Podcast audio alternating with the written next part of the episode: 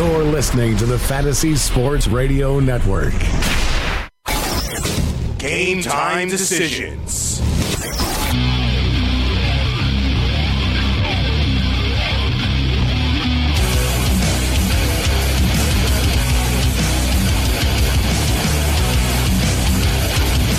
All right, let's roll. The Wednesday edition, Game Time Decisions Radio, Red Heat and Rage. I am Rage, sitting alongside the Raging Redhead, Cam Stewart. Countdown is on. First pitch, opening day, Major League uh, Baseball opens up on Thursday, just like they always uh, do it. Tradition, baby. Tradition. Full slate of baseball on Thursday, Thursday afternoon, Thursday evening, Thursday night. No rest for the wicked, buddy. We'll run down uh, the numbers and the odds actually for all the games uh, tomorrow. We've got baseball fever. Although we're talking basketball with Mark uh, Lawrence, we'll talk a little uh, baseball with Mark Lawrence uh, as uh, well. Uh, Lou from Gambloo will uh, Gambloo.com uh, will join us. Uh, Lou uh, likes to bet on MMA, UFC. He likes to bet on NFL football. He likes to uh, bet uh, on NHL hockey, and he likes to go to Arizona Diamondback games and get drunk on Wednesday afternoons. you know, they only play, you know, because Lou Lou joins. Uh, Lou's been joining me every Wednesday for years, and the only time he can't do it is whenever the D backs are playing a Wednesday afternoon game, which is kind of like once a month. So he doesn't like to miss it. There's only like you know six of them a year. That's his party. Yeah, the afternoon. to me, that's like season openers, Cam. They shouldn't be at time. Like the Toronto Blue Jays are opening up uh, against uh, the Yankees at 3:30 in the afternoon. That that's cool. That's Yeah. that's good. Normally the Jays do the night uh, opener. I hate it. One thing that the Jays are doing uh, for their opener uh, this year against the New York Yankees, Yankees and uh, Jay Severino versus J.A. Happ. I think the Jays might be a live dog uh, actually in this baseball game, even though I'm kind of uh, down on the Jays a little bit. Although you know what, I think they've they got a powerful lineup. But I was at uh, I was at a Boston Red Sox Toronto Blue Jay season opener many years ago, and uh, Slash performed the national anthem. Nice. Just shredding. Yeah, I had the Trailer Park Boys on the show. this was out of time. Think about it, how different of of an era it was, Cam. I came up. I was doing. Uh, I was doing like stuff in Montreal, covering the expos and stuff. I was like, you know what? I'm gonna go. I'm gonna go check out this. Uh, you know, the the Boston Red Sox and the Blue Jays home opener. The Raptors were playing. I was like, you know what? I'm gonna go check all this stuff out. I actually did my radio show at the Fan 590 Studios. Really? Wow, those are the days. Like I was actually, Yeah, like in there. I was welcome enough Yeah. that they were like, yeah, yeah, Morency's coming up from Montreal. He's going to use our studio. I was like, hey, Mike Hogan, how you doing, buddy? Yeah. You know, Storm and Norm and, uh, you know, all the Norm Rumack late night vampire. Yep. I, just- I was in. And that was Nelson Millman. Nice man, Nelson Yeah, Millman. he was. Now, now uh, Greg Sansoni runs that place, and uh, Greg Sansoni's not a nice man, but uh, that's besides the point. I don't think uh, if I went up there, if we went on the property, uh, they might they might throw me in cuffs. And I don't know what they're going to do to you. Greg's a nice guy, but he's a bad guy. Like Greg's a nice guy. Like you know, Greg's not like a horrible person. He's not pushing old ladies over No. the middle of the street. You know, and actually, in an industry full of scumbags, he's not like sexually harassing interns. Oh, God, no. He's a family man. He's a bottom line man. yeah, he's a family man, nice guy, but he also has no problem like just. You know, ruthlessly firing anybody. He has no will- problem ending a friendship oh. after 20 years I with will, somebody I will say this though. I will say this for Greg. to, to climb the corporate ladder. I will say this for Sansoni. When I got when I got let go, he called me in the morning to tell me it was coming, so I didn't flip out. I was still still in a meeting though. I was flipping. I, I, I, was- I had smoke coming out my ears. The worst is, no, they do it too. They do it when nobody's in the building, so you just like you got nobody to talk to or whatever. Put your stuff in a box and head down to the bar. So speaking of nice guys, Vladimir Guerrero, Hey. nice guy. Now I covered the Montreal Expos, and um, I met all the major superstars of the era, and I covered baseball in the steroid era. So like Bond, Sosa, Yep. McGwire in that in that era, and a lot of other big names. If you just name a baseball player to me, I'll tell you he's a jerk. Like I'll go down the list: Tom Glavine, jerk. Uh, Maddux, jerks. You're like all the Braves were jerks. uh, Sammy Sosa, jerk. Really? Mark McGwire was all right, actually. He was nice to you. Well, no, not so much nice to me, but it was like Mark McGwire. You could tell he wasn't an asshole, you know, but he was sort of overwhelmed by by everything. There was a lot of media around him. Barry Bonds was pretty scary because everyone, like, no one interviewed Barry Bonds. I was like, I'm not scared of Barry Bonds. Yeah. I'll go up to Barry Bonds. So I walk up to Barry Bonds. I got within two feet of him. Dude just looked at me like he was going to crack my skull Yeah. with a baseball bat. That stare. He's like, just keep walking. And I, was, I kept walking. I kept walking. But Vladimir Guerrero, great guy. And it's amazing to see his son right now crush a baseball. Actually, and ESPN found a video. He put it one into the exact same seat as his father did. Wow. In the stadium. And which which is crazy though, is the way that he dropped the bat, the swing, and the crowd goes crazy. Thirty-five thousand people in Montreal last night for a Toronto Blue Jay exhibition game. It's the most viewed preseason home run of all time. Vladimir Guerrero uh, it. It's got a million views on his Twitter account alone. Vladimir Senior, the father. Not to mention, it's just for a preseason home run, the stadium went crazy. Can we think it was Sure. a playoff? That's game. what I said. I thought it, it feels like a playoff game, a World Series game. And when you look Like at the it, Blue Jays bench came I know everybody. field, it was awesome. out. It didn't feel like an exhibition game, and I'll tell you, when you break down his swing, it's amazing. Like like father, like son. You want to talk about DNA and genetics? It is wild when you look at the angle of it, the violence of it. I'll tell you, I love Vladimir Jr. I'll tell you another thing. Uh, Dante Bichette's kid too. He's getting the organization. These Blue Jays got a lot of these blue chippers uh, hanging around. Where things Isn't are going to get there a interesting. third one? I think there might be a third one too. I, I know it's there's a third- Bichette, there's a Guerrero, third- and There's a third, second generation player actually in the Blue one? Jays uh, organization. I know Bichette Listen, Guerrero. we've seen it before. Ken Griffey and Ken Griffey Jr. Yep. You know, dominant. Uh, Barry Bonds and uh, Bobby Bonds. Bo- Bobby. Bobby Bonds.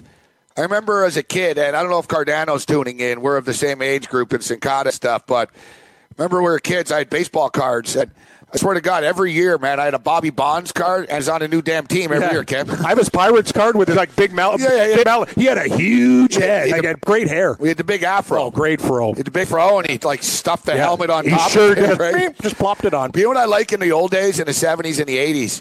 Other the guys would wear the batting helmet in, in the card shops? Exactly. like they'd have the helmet on. Sort of like John. Exactly. John Olerud. Although Ricky Rickey Henderson claims that the story's not true.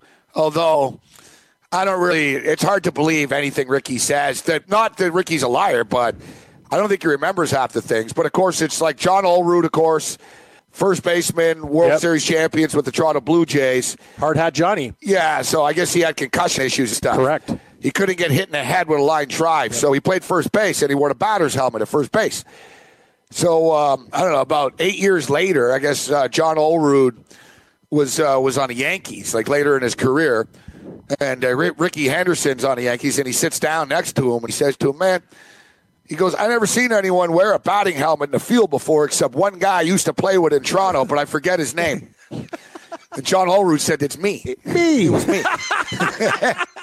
and Ricky, Ricky just sort of looked at him, kind of confused after, and walked away. But supposedly it didn't happen.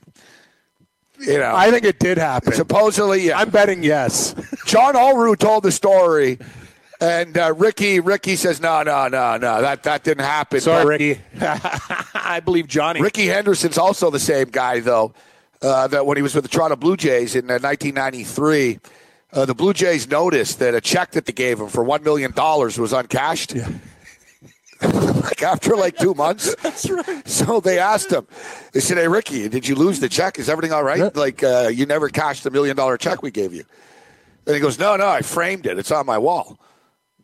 It's a real check. You go It's to like, the bank. dude. You, it. you frame the novelty check. like, dude, you, can- you cash it, you tell the bank, yeah, I want to frame it after. he, he had he had a million dollars. I- I- So if like imagine sitting there. imagine somebody broke into his house, they would never know. They're looking up on the wall. Oh, they're like, this can't be a real check. Clean check. Unbelievable. What do you do with a million dollar stolen check though? You can't take that Money Mart. Exactly. What are you going to do? Ricky The corner cash check in place. No, it's not going to work. That's, There was the, that's the thing. There was a dude. There was a dude on the Washington Nationals just a couple of years ago, and I swear to God, it's the funniest thing ever, Ken. He was check, cashing his checks at like a Money Mart.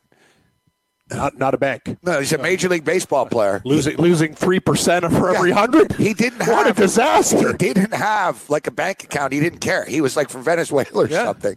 And he basically was taking checks it was nuts, dude. His checks like every two weeks were like for twenty eight thousand. Yeah, exactly. They're like, "Wow, thanks for the commission." He wasn't making Bryce Harper money, but he's a big league player. He was going to a cash checking place. Wow. Until someone on the team said, "Bro, like, what are you Thanks doing?" so good for, uh, he didn't nothing. know. He's like, "I don't know. I'm getting the money." Like, What a great! Imagine you own Oh, that. that check you, own that yeah, you own that money, Marco. What the hell's going oh, on this here? is awesome, man. I got a I got a stupid idiot coming in here cashing sixteen thousand dollar checks every two weeks.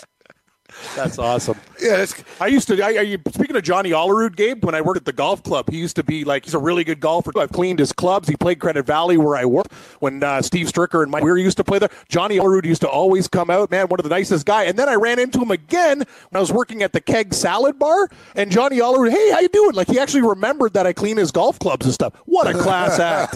Great guy. he remembered you. Yeah, I did. He club. gave me a tip too. Some guys are really tight. Like you talk about Roger Clemens, he'll do anything to get uh, get on the course for free. Hey, shout out to our boy Shano. Speaking of Roger Clemens, actually, I was stating I thought there was a third sort of.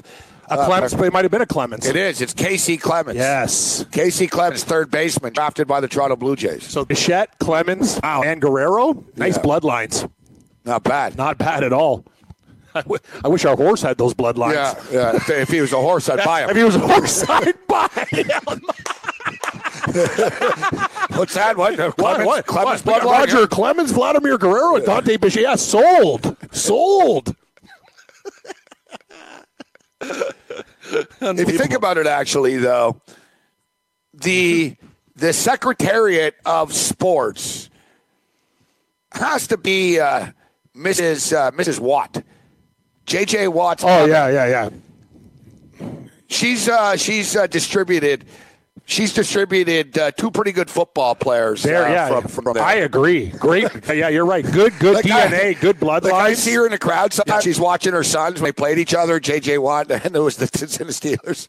I'm watching, and I'm thinking, man, two like wicked athlete, badass football players like came out of this woman. Like, Yes. if I'm a GM.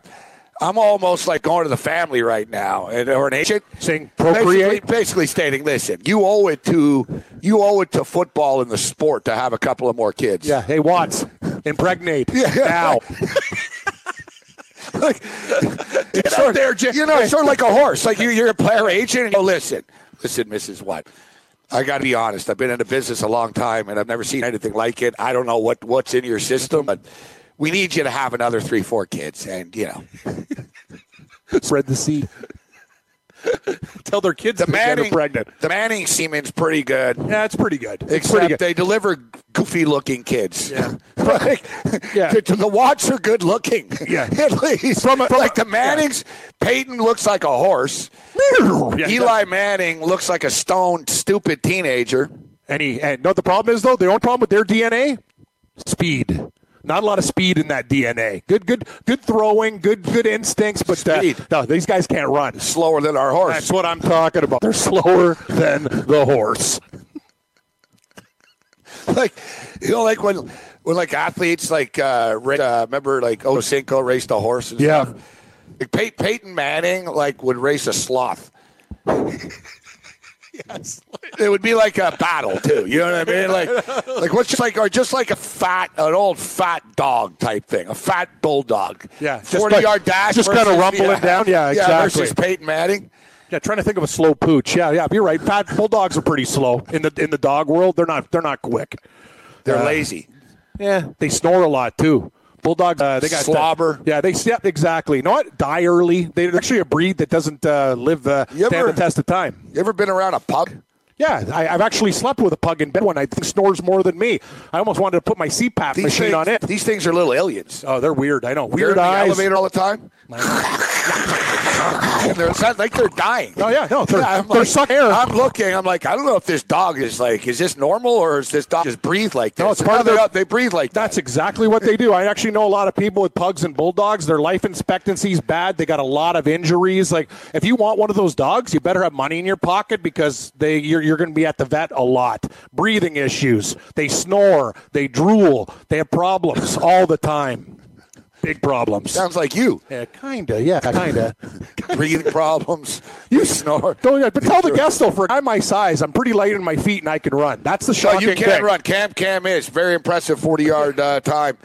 Uh, Cam, Cam very nimble on his feet, but But uh, you're right. During the sleep cycle, not so good. Yeah, you are the loudest snorer I've ever heard Oh, in my life. No, people can't even uh, people can't even uh, share rooms with me anymore. It's uh, it's embarrassing. No, it's, it's funny you mentioned Like, I that. thought, I last thought you were dying once. Like I was like, I don't know if this is like this is I this is slept the at- way the guy's supposed I slept at my breathing. girlfriend's last night. She told me to go home tonight. so that's all you need to know. Was apparently yeah, like I was doing good for a while, and then and she bought me this mask. It's kind of like a balaclava because I don't I can afford two CPAP machines. You put it on your ears and it sticks under your chin so your jaw won't move. It's a disaster. It's like a very tight wrestling mask. Didn't work. Didn't work. Yeah, so I got to find my machine. Son, Sonny Vega checks in from Oh, Vegas. so, so, from Vegas Yeah, it says uh, Vladimir Guerrero, the Black Russian, ordered a stiff one, then sent it back, way back. I don't know what the hell that means.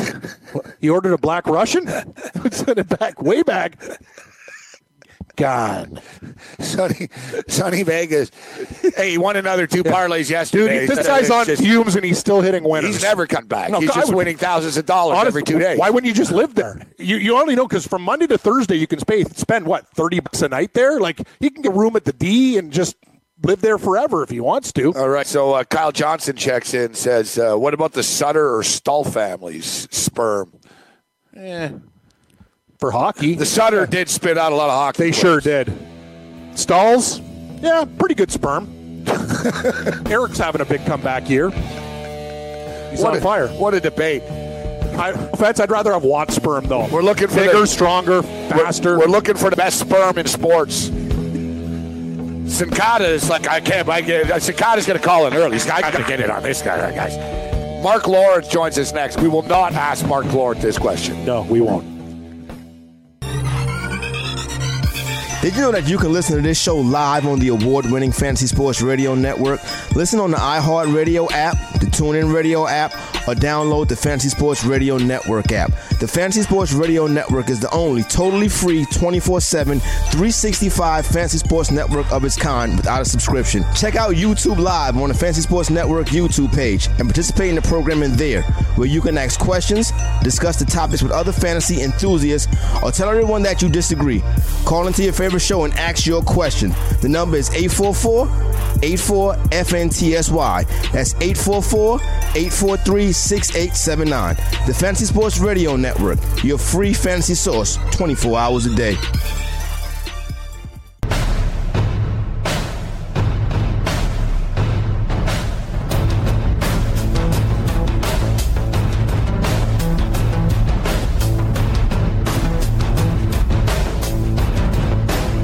News.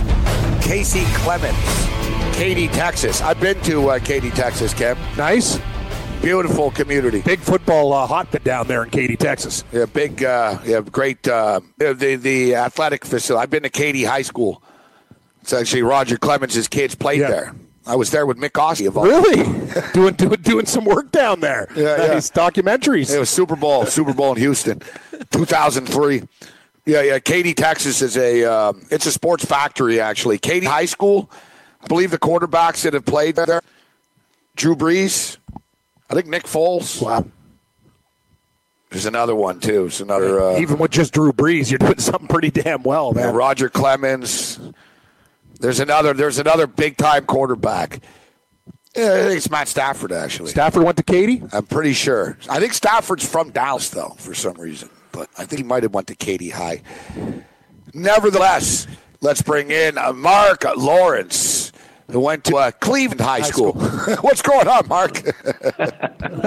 Cleveland Rocks. Cleveland North High. what was the name of your high school, Mark?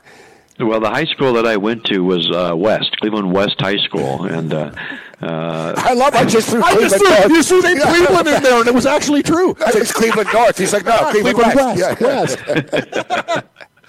West. But I met my beautiful uh, my beautiful wife. And, uh, good memories of Cleveland High School. Although I was a little bit of a transient from the ninth grade to the twelfth grade. I was I went to three different high schools. I was class president in two of them, but uh, nonetheless, I did get out of high school. I was a clans, class. I was a transient uh, as well. Uh, many high schools, except I wasn't president. I got asked to leave by the presidents. I got asked to leave. It's actually ironic that I like college sports as much as I do, uh, considering what a bad uh, academic uh, I was. But uh, nevertheless, so uh, Mark, we're down to the final four. uh, right now. Well, actually, we got the NIT, we got CBI, we got CIT, and you know, just quickly on this before we get to the Final Four and some NBA talk. Tonight, San Francisco are at North Texas. The other night, the Dons beat them in San Francisco. Historically, Mark, this has been a home court dominated finals. I like the concept, the CBI, the best two or three. North Texas laying three on their home court tonight. I'm playing them. Yeah, I am too, Gabe. Uh, you know, it's obviously you know back to the wall time for them, no doubt about that. But uh, it's been proven that in this tournament, and I love this tournament too. This concept here, two out of three, that uh, the guy that goes home that lost game on the road has done really, well to bounce back, especially uh, if he's off of a loss of three or more. They've been there nine times. They won seven of those games. I can see this game going back to San Francisco here with North Texas. I think they get the money here tonight as well we usually like Mark in the one and done situation, the upsets and whatever. But Gabe and I were talking. Usually, the better team wins this. You got to win two games. You know, you got to you got to close the deal. Home court is Home key. court is key. But I, I think maybe some of more of these tournaments should go to this format because I like it. Two out of three is really really cool instead of just a one and done format. Yeah, I like what they posted up in Vegas now. The odds to win this, who will win this tournament right now, and Frisco favored here, obviously, because they could lose this game, go back home, and cut down the nets. But uh, you know, if if you like North Texas here tonight, you like some momentum here. You can take plus 180 with North Texas to win the tournament on a money line. It was a nice, nice run by the Dons. Uh, and and the Mean Green uh, on the way. And I brought this up earlier in the week, Mark. Guess who won the 2015 CBI? Loyola Chicago. There you go. You know, in fact, I'll give you a throw uh, on top of that. If you look at what Porter Moser has done as a head coach with the Ramblers, he's been in the postseason tournaments, not conference, but postseason tournaments in nine games. He's won every one of his nine games. He's four and zero in the NCAA, and he's five and zero in the CBI. So he's not lost a game in a postseason tournament game outside of the conference. Porter Moser. All right, so let's talk about uh, let's talk about the Final Four a little bit right now, and it's um, you look at Michigan. It's rare, Mark, that we see teams um, win four four games in four days and keep it rolling into into the tournament, and that's exactly uh, what Michigan has done right now. But some similarities, to UConn and Louisville, in not too distant memory, actually. No, it was. Uh, everybody remembers UConn uh, getting on that roll in the Big East tournament, uh, cutting down the nets, uh, winning four games in four days, uh, going to the NCAA tournament, winning six games uh, that they played. They went ten and zero, Big East and NCAA tournament straight up into the spread. Louisville was there as well, as you mentioned, Gabe. Uh, they didn't make it to the uh, NCAA championship game, but both of those teams did cover the spread in their final four games. Those guys won four games in four days in their conference journey, just like Michigan will be doing on Saturday. Looking forward to this uh, basketball game. What do you think about this uh, number there, Mark? It opened up. People early jumped on the early number with Loyola Chicago. It opened up at six, now down to five and a half. We're talking to a lot of people about Michigan, how they beat you inside, outside, and it's been a great story with Sister Jean. But uh, maybe buck stops here because the Wolverines are locked and loaded and well coached as well. Well, they're well coached, no question about that. Cam, uh, probably as good, uh, well coached as a basketball team still is alive here right now. Uh, the only thing that I question about Michigan, and it may not may not hold true to this game here, but might be Sunday or Monday if they do win this. You look at the seeds that they've beaten; they haven't beat anybody that's credible. I mean, they haven't beat a top five seed. It's just fallen their way for Michigan in this tournament here this far. And Loyola also will fit that bill. They're an 11 seed here, but uh, you know this momentum being what it is, and you can take five and a half points. I think if you wait late on uh, Saturday, I think you'll be able to maybe even find six in this basketball game. If six shows, I'll be taking six with Loyola. Well, once again, uh, Mark, with the exception of Loyola Chicago winning the championship, the recipe, the recipe for success and your key ingredients are once again going to be successful. It's just amazing, man, how you've come up with this formula. Yeah, it's it's pretty sweet that we had five teams to make it to uh, you know that would qualify this year to cut down the nets, and three of those five are alive here as we're speaking right now. Those being Michigan, Kansas, and Villanova. We're going to get one of those two for sure in the title game. So I wouldn't be surprised at all if this team doesn't end up going 17 in the last 18 years. Teams in those key ingredients winning this championship. So the Kansas Jayhawks survived uh, a, a, great game against the Duke Blue Devils. Could have went either way late, yep. uh, but uh, then Kansas dug down deep, gets it done uh, in overtime. Now they get Villanova. I've been telling people all year the different Kansas team. You and I talked about it, Mark. Uh, the gift that it was a couple of weeks ago. I should have just put more, and I could be would have retired right now. When West Virginia were favored against the Jayhawks in the Big 12 championship game. Kansas haven't gotten a lot of respect from the basketball elite, the TV types, the blog, uh, you know, the blogosphere, blogospheres, and all that other stuff. Mark, but they're a mentally tougher team. They're more street. Uh, they they can hit the outside shot you know, I think they're going to be in trouble against Villanova because they could get into foul trouble as the game goes on. But Villanova's better, but Kansas are a damn good basketball team. Yes, they are. You know, the only thing they won't have working in their favor here this weekend, what they had last, is the crowd. You know, they had that Omaha crowd Yeah. that benefited them real well last uh, last weekend, if you will. Uh, but nonetheless, uh, they're a well coached basketball team. Bill Self has been there. He knows what it takes to get the job done here, and uh, I'm going to back them plus the points in this game. Out of my database, nice little stat here. Whenever you have one seeds versus one seeds in these final four games, the dog has won the money 75% of the time. Uh, and you're, take, you here you're talking about five points. You're talking about a healthy amount of points to a basketball team that in Kansas that, like you said, Gabe, doesn't get a lot of respect. And I think this uh, this non-respect dog here plus five, I think would be my side in this contest. Mark, think about the side. What about the total in this game? And we're talking like you, Kansas can light it up, Villanova can light up. This pace of play with both of these teams. When you look at a total at 155, you're thinking, "Woo, that's high." But a lot of people were talking to thinking this game might get into the mid 160s. What do you think about that total? 155, huge number. Well, you know Villanova will want that game to go over the total. That's their game. You know they they win the game by the widest margin differentials of any team in the tournament. Uh, Kansas will probably like to air it out, if for no other reason to take them out of their game. Uh, it's kind of like to me in a football game when you've got uh, playoff games and you're coming and you're talking about defense winning games, and if you like the defensive, you like the dog, you like the under. Uh, if I like Kansas, I'm going to probably look to the under here because if I'm right, I think Kansas will uh, take Villanova out of their game. But uh, I'm with you, Gabe. I think this this total here, 155. You know, it could go either way, but I think with Kansas being involved here, I'm going to lean slightly to the under. All right, let's take a look at the National Basketball Association. Take a look at the Coffee Club. Uh, you can get uh, Mark's daily newsletter, Morning Cup of Joe with Mark. Great stats. It's more attractive than it sounds, actually. Uh, the Morning Cup of Joe uh, with Mark. Um, but yeah, some great, some great shreds and some great uh, numbers. So let's take a look at some of these tonight. The Orlando Magic are actually favored uh, tonight against the uh, Brooklyn Nets. Orlando Magic one and nine against the spread is conference home favorites of uh, two or more points. And it's a tricky time of the year right now in the National Basketball Association, but history repeats itself often. We saw last night the Cleveland Cavaliers have lost 13 straight games in Miami, make it 14. They lose again, and they're in a pretty tough spot going back to back uh, here tonight against the Charlotte Hornet team, who's very, very streaky team, and they're in the midst of one of their hot streaks. Uh, right now, Dwight Howard suddenly cares. Kemba Walker's been lighting it up, and I see, according to your database, uh, the Cleveland uh, Cavaliers. Um, you know, now they're not favorites, though, right? They were, and it's swung over. What Yeah, are we they at opened right up. They opened up one game. Now Charlotte's laying two. Yeah. So, what do you do when your trends mark opened up uh, with Cavaliers one and nine as road favorites on no rest, and now they're two point underdogs? Well, you don't hold me accountable. That's what you do.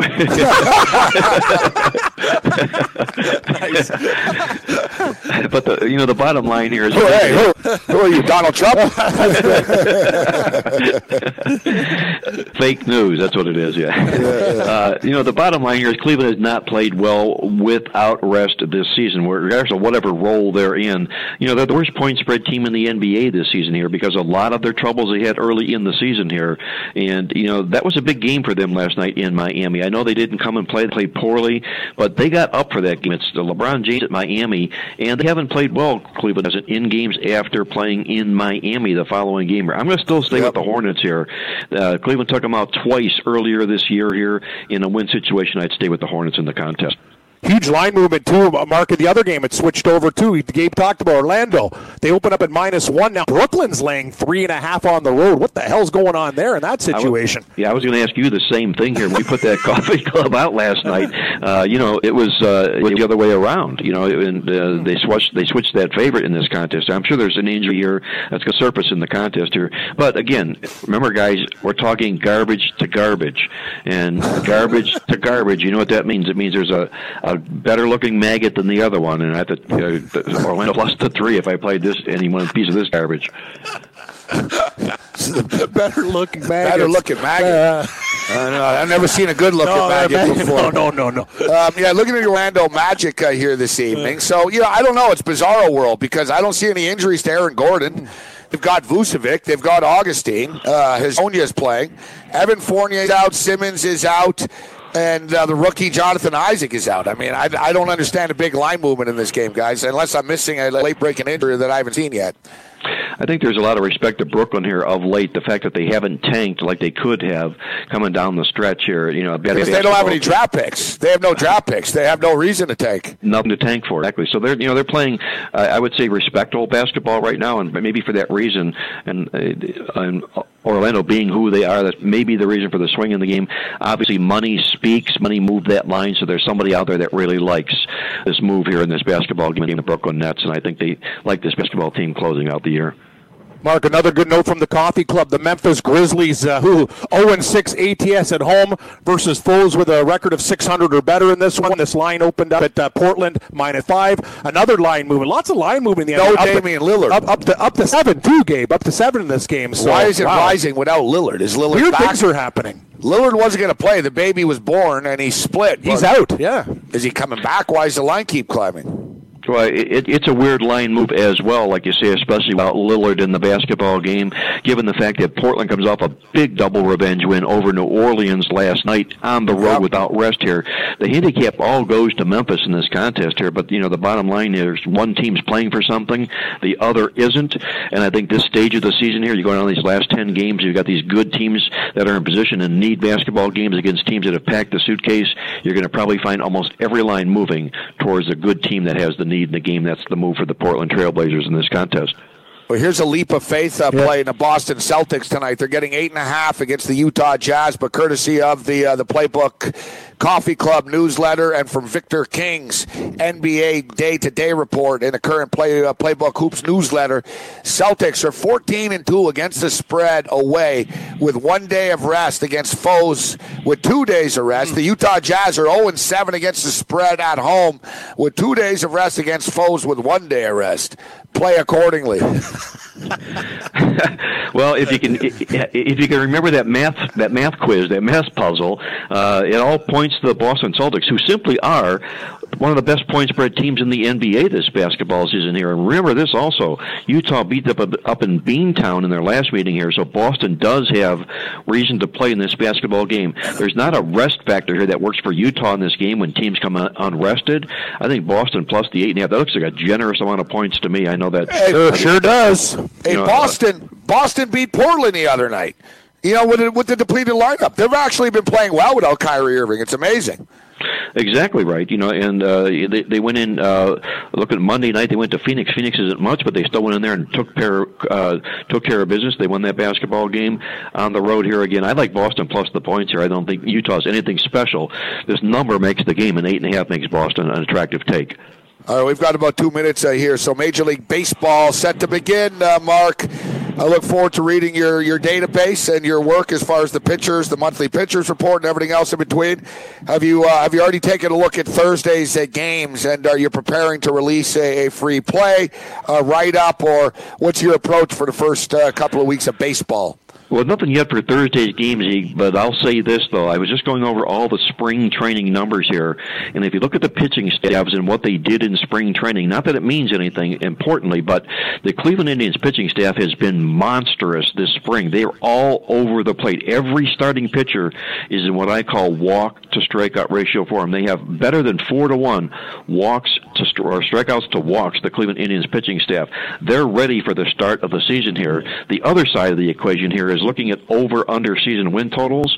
The biggest move from last year to this year was Detroit going down. They were 83 and a half last year. They're 67 and a half this year. That I don't know if that warrants a 16 game move, but the biggest one I think here is the Milwaukee Brewers. Last year 69 and a half wins up to 84 and a half. And without Jimmy Nelson here, I think the Brew Crew might be another nice under 84 and a half win play this year.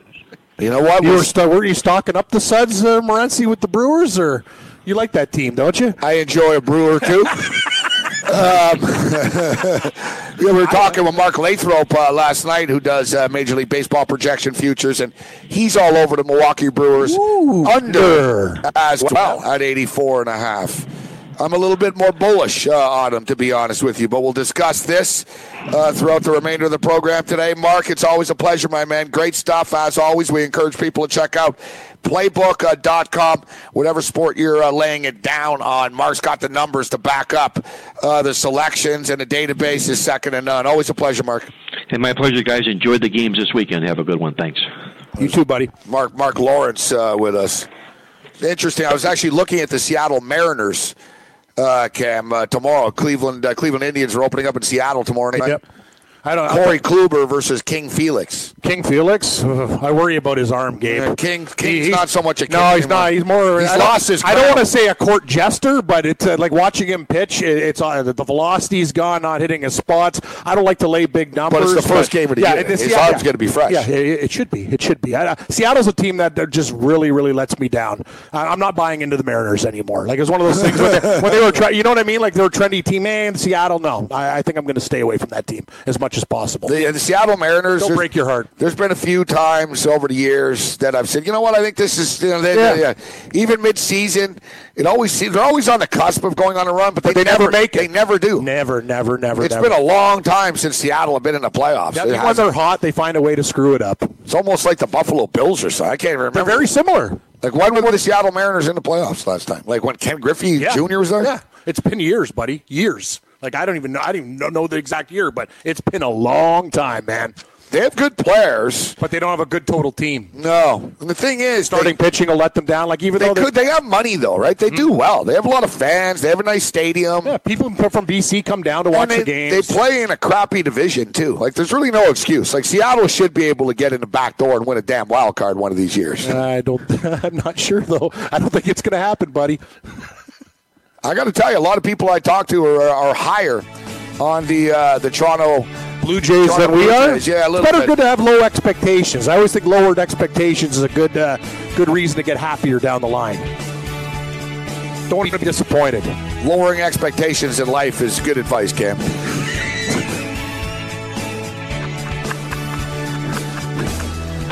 Very good advice from the Raging Redhead I think so. Lower your expectations. You'll be a happier person. Have you ever wanted to have a fantasy expert in the palm of your hand? Or better yet, in the pocket of your khakis? Well, check it out. Now you can. It's the Fantasy Sports Radio Network app. Download it now to your phone. We promise no weird viruses, no strange tracking things, just 24 hours a day, seven days a week of pure fantasy knowledge dropping all over your head. It's the Fantasy Sports Radio Network app. Stop being a weirdo and streaming it online. Get it on your phone. Take it with you everywhere you go.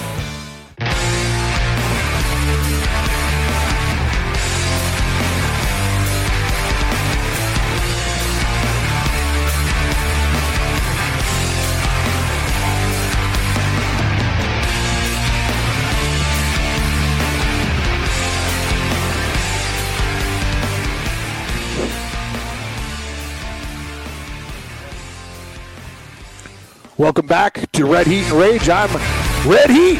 Here's Rage. What's up, buddy? Rage. Rage, rage, rage. Time Decisions Radio. Cam's crunching numbers during a commercial break about humidors. I know. I was looking at the humidor. and I don't got cigars in there, buddy. Could use a humidor in Melrose Place Studios. Sure could. You want to hear the humidor stats, buddy? Yeah, humidor. Yeah. Humidor me. So basically, the Diamondbacks right now, you know, they talk about runs being scored. The balls are going to be in the humidor. That's basically maintained at a 70 degree mark at 50% humidity.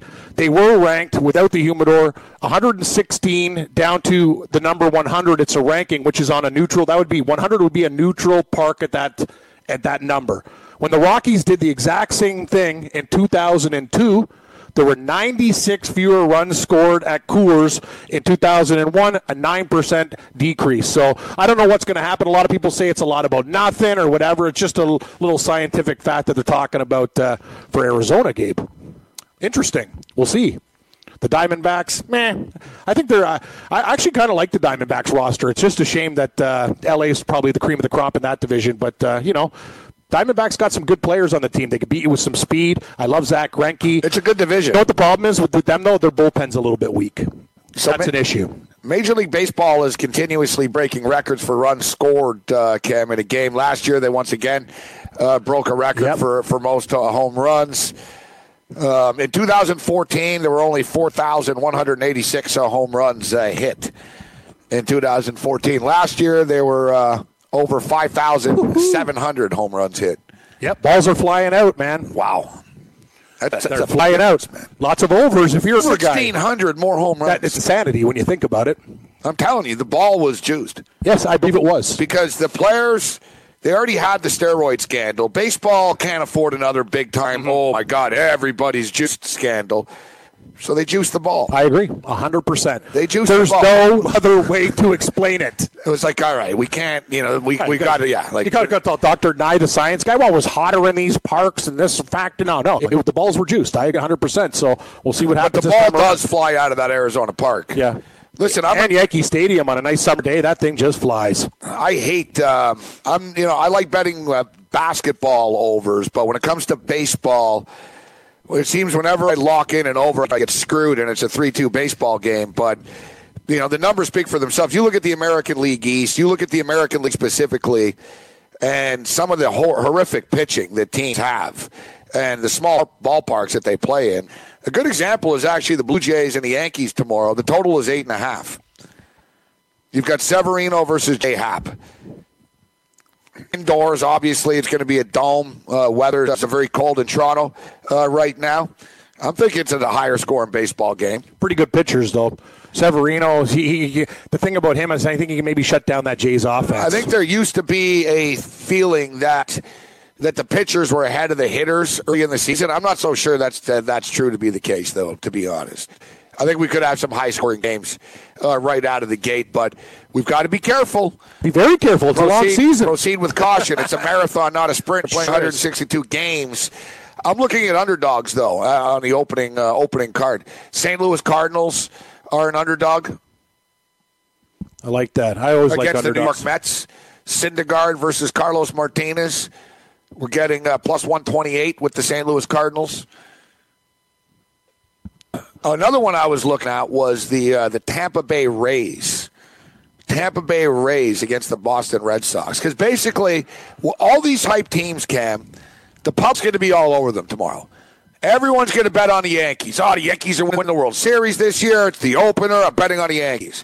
Oh, the Red Sox are a great team. I'm betting on the Red Sox. Hell, the Marlins could beat the Cubs tomorrow. They could. They could. Actually, Jose Urena is a good pitcher. He is. Well, well, what you said uh, about the Jays game is actually in Jays Yankees. I'm kind of looking at the number right now, and I find it interesting. I think I actually might take a shot because the Yankees are only laying a buck 54. Uh, Happ is a pretty good pitcher. If he, if he gets his ground balls, I think things could be well there. Uh, I, I think they're actually Greg a live Bird, dog. I Greg like, Bird just got injured. I like where you're going with Tampa Bay too. Like I know it's early in the season and Sale's going to be fresh, but you're getting Archer at plus 152 or better against the team at home against the Red Sox. Dude, so the I don't think Tampa Bay is going to be very good this year, but I like these bad teams early. The bad game. teams in baseball get exposed. Bad teams, it's like football in the NFL. You don't get exposed in week one right away. It's like, oh, you're terrible. Like baseball, all these teams, even the worst teams, Cam, all have aces on the hill. Like Jose Urena could, could shut down any lineup on any given day. The guy's a freaking stud, all right, for, for the Marlins. As you mentioned, You've got Chris Archer on the hill. Archer actually struggled a little bit last year, but you got Archer uh, on the hill. It's one baseball game. There's no way in hell I would lay minus 170 with the Boston Red Sox in this game. Why?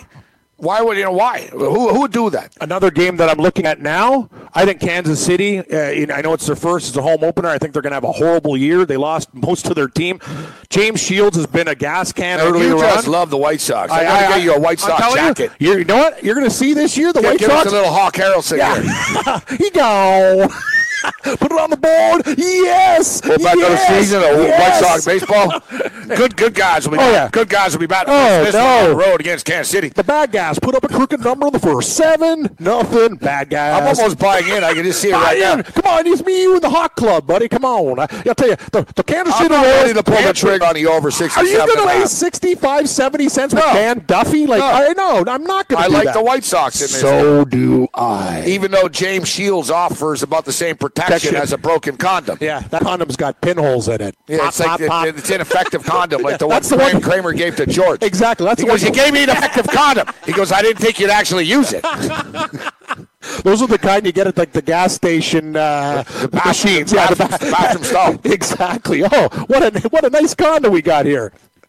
No frills. No, I'm with you. White Sox and Hawks. I hate. I hate to admit it. I've been so ghetto before. I've actually gotten the cologne from one of those things. I've done it too. I'm, I'm like a little splash. Oh, yeah, the dollar Yeah, cologne? why not? A little splash. Every splash. time, actually, you know what I like? You know what I like when they have in the bathroom too? The shower can. Yeah, the shower in a can and the medicine kit. I bought in cologne there. I bought I bought in like. Excedrin. Like remember when they have like the little mini thing with next to the cologne? They got the pills. Give me some Tylenols, please, from the bathroom.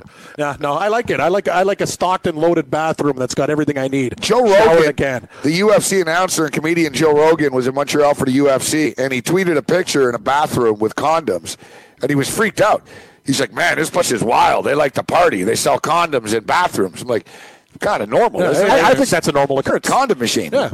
It's good. You're you're you're you're hooking up with somebody they care about uh, not. But I, I got to tell you, if you're selling me a condom in a bathroom stall, then don't get pissed off if I have sex in a bathroom stall.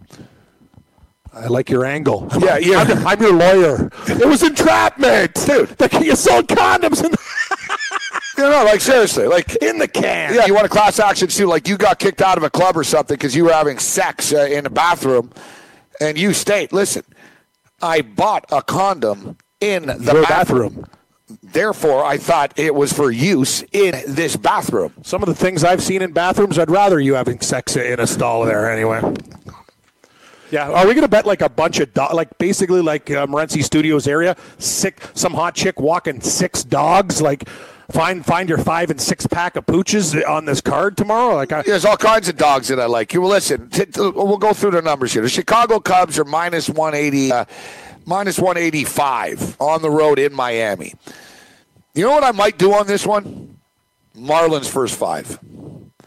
I think they can hang. you just around. don't want to deal with their bullpen when the Cubs when the Uh, Cubs do you really a- want to take the Marlins? This is the one where it's like you know, you're taking you're betting on a Triple A team. The Cubs just have so many good hitters that somebody can the keep. lineup's lethal. Yeah, but I think it'll be a close game, Cam. Like I don't think the Cubs are going to blow them out. Exactly. I think Urena maybe maybe first five there, but I don't want to. Let's not force it. But we've got Syndergaard versus Carlos Martinez. I kind of lean Mets, but it's only forty cents. But uh, yeah, anything could happen in that game. I don't lean Mets anything. Um, Syndergaard is good though. he is. Yeah, it's Nationals not, and not Reds. the best because they're on the road. It's not the best. Uh, I don't want it. See, the Homer Bailey in Cincinnati at plus one seventy is not enough for me, and I don't want to lay two hundred with the Nationals and Scherzer. The how, how bad the Nationals? Cincinnati Red staff uh, be if Homer Bailey's your freaking opening day starter? It's a train wreck. The Red, the Homer Red, Bailey's as old as Homer Simpson. I know the Reds. He's old. staff blows like it blows. They got some good, some speed players. They got a couple guys on their team, but man, they're a bad baseball team. The Nationals are going to win almost hundred games. In the yeah, but I'm not season. laying ninety cents there. No, no, I'm not either. Philadelphia, Atlanta. I bought in on Philadelphia. I'm high on. I'm high on the Phillies, but Julio Teheran's a good pitcher. I agree with you Thing is, if you remember, last year Turan really struggled in his new ballpark. He was much better on the road. He was one twenty eight Philadelphia. Um, pass, tough, tough call. pass. Yeah. Milwaukee. I'm on the Padres. And of course you are. I like. I I think Clayton Richard's fine. For somebody that uh, likes beer as much as you do, you're pretty anti-brewer there, buddy. I want. I want to get. Les Philly tastes great. I want to get a Milwaukee Brewer Hut, the old school one. Oh, I just- MB. Oh yeah. No, no, not the MB. No, no, like the the beer mug. I want like the old school frosty sort of brewer logo. MB, that's uh, that's like '90s cam. Come on, it's not old school. Oh, I like that logo though. I'm I think it's talking. Gorman Thomas. Oh, I, I got it. Yeah, Gorman Paul. Molitor, old school. Old Brewers, pinstripe Brewers. Yeah, I got it. Milwaukee County Stadium old.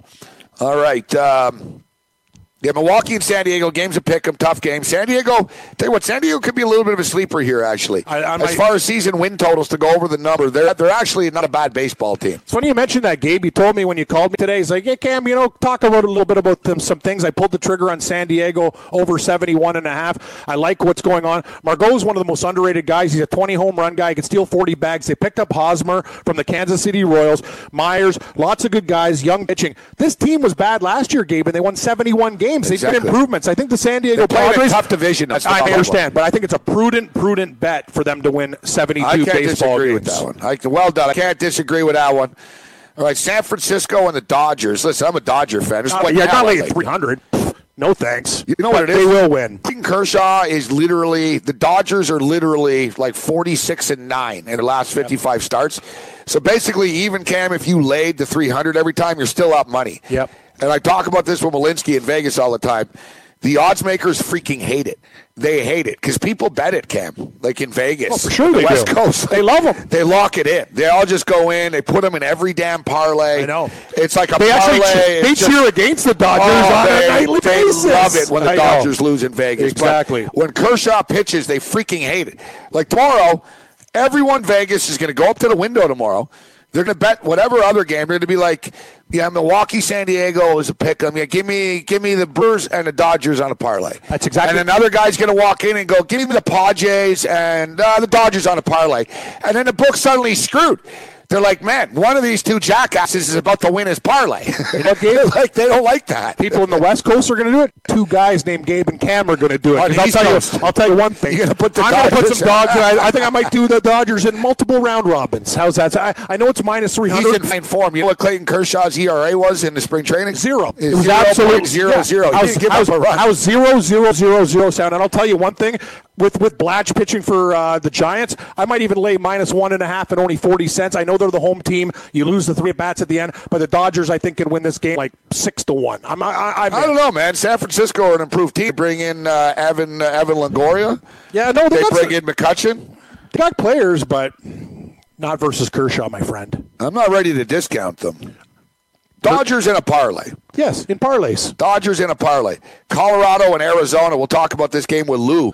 God, that's We'll see if Lou's going to the game. what a tight. Like, this game is like just right down the pick'em wire, like Right minus one hundred nine. Like Patrick Corbin versus Jon Gray.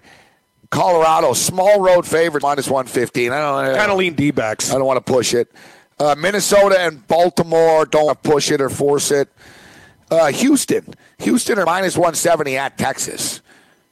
Justin Verlander. You trust the Astros as uh, that I, actually, I kind of do, and I thought that number would be a little bit higher. Cole Hamels, we'll, we'll see how that goes. I think the Texas Rangers are going to be a team to play to the under. They're not going to win a lot of games this year. I see them regressing. Houston's just load locked and load. Seems like a pretty fair price. If Verlander comes out ready to go, laying sixty to sixty-five cents doesn't seem like too much. I don't trust the Yankees uh, tomorrow. Like I think actually the Blue Jays might be. This could be their day. Happ can pitch well. We talked about the live. This is where we get into the live dogs here, and uh, our boy Florio's looking for a Major League Baseball pick for tomorrow. One one game I do like, and there's been movement. Last night it was minus one twelve, and I thought it was a little low. Keep your eye on the Angels this year. The Angels are going to be a good Yep. team. Angels. Garrett Richards on the road, minus 130 against Kendall Graveman. I like the Halos in that game, but I'm looking at the dogs, man. Toronto Blue Jays plus 135, Tampa Bay Rays plus 155, Chicago White Sox. Playing daily fantasy basketball this year? Consider Daily Roto your go to resource. Whether you play on DraftKings or FanDuel, Daily Roto's customizable projections, podcasts, strategy guides, and lineup optimizer will help you compete with the pros in a fraction of the time. With a team featuring Millionaire Maker winners and live final champions, there's no better place to get your NBA DFS content. Better yet, you can save 10% using the promo code FNTSY. So go to dailyroto.com slash premium and learn more about our awesome product. You're listening to the Fantasy Sports Radio Network. Game time decisions.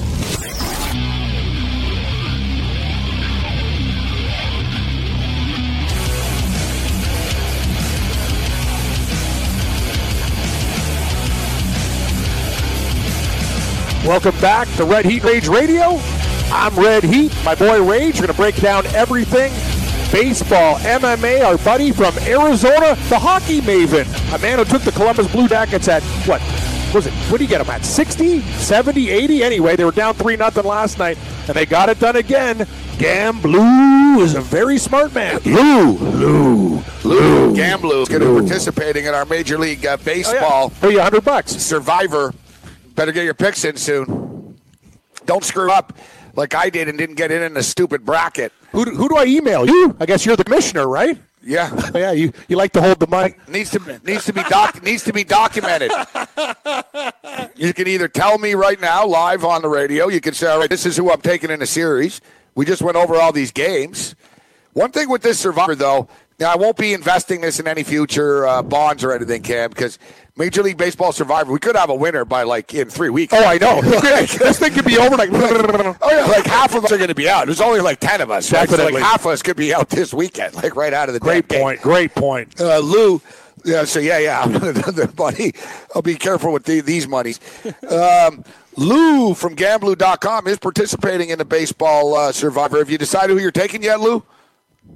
Yeah, I'm going to try and make sure that I find myself into week two. So, uh, so I, I'm I'm toiled uh, and pulled between taking the Red Sox in Tampa with Chris Sale, try and win that first game, get advantage on that series, or uh, whether I just lay down and take Kershaw at home and, and get the Dodgers out of the way. Yeah. Yeah, you know, Uh, it's so I, tough, I guarantee though. you, everyone in this Survivor, we're all going to have the Dodgers in this series. You know, everybody's going to be leaning with the Dodgers. it seems like which is safe. which is why I also mentioned uh, Boston and failed. I just wish Yeah. Boston was at home. If I could find a big pitcher at home, uh, you know, I might try and avoid the Dodgers because they will. If there's ten guys in the pool, seven are on the Dodgers.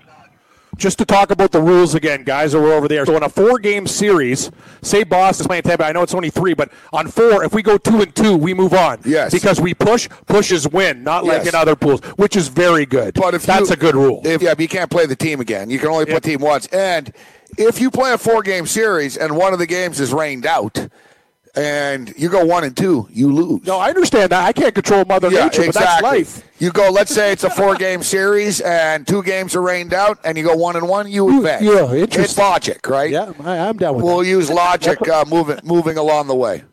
That's a lot of rain, fellas. A lot of rain. Yeah, It sure is.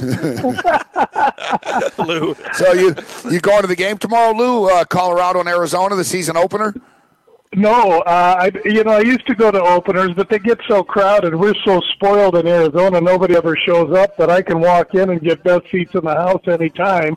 And as you're aware, we go to all the day games. So I want to say next week, uh, like April, whatever, uh, the Diamondbacks have a matinee, so I'll be at that, and I mean, we may do a remote uh, from the ballpark. Yeah, I look forward Ooh, to it. Get, like get a live update uh, from the ballpark.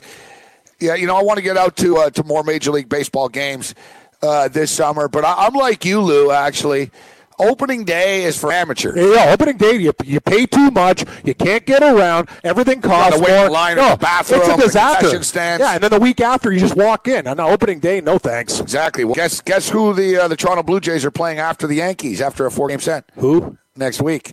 Who? You know there'll be no one there. We could go right in. The Chicago White Sox. Fantastic. I love it. Cam's all high on the White Sox. I, I like them to win over 67 and a half. 67 games. I But tell our point is, So are yeah, the what- Sharks. There's what- some sharp money in Vegas on the White Sox. White Sox, uh, yeah, well, White Sox will get into this game for cheap. Can sit right behind home plate for Oh, dude, we're walking in for. They might give us free tickets just to say somebody go go to this game, please. Seriously. as opposed to the Yankees. Oh, weekend. Yankees, you're that's good luck with that. Yeah, Yankees. Yankees going to be a little bit, uh, little bit uh, pricier. Um, see, you're saying that uh, people like the White Sox in Vegas. We've been talking baseball futures a little bit. You know, um, it's sort of like playing dogs, like you like to play in UFC, Lou. We're looking for low numbers. San Diego Padres, another team that could surprise people with a low number this year. Yeah, I think you have to try and find a good low number and go above, and find some high numbers and go below. I did one of those, uh, and I also I also took advantage of a bad number on Kansas City weeks ago.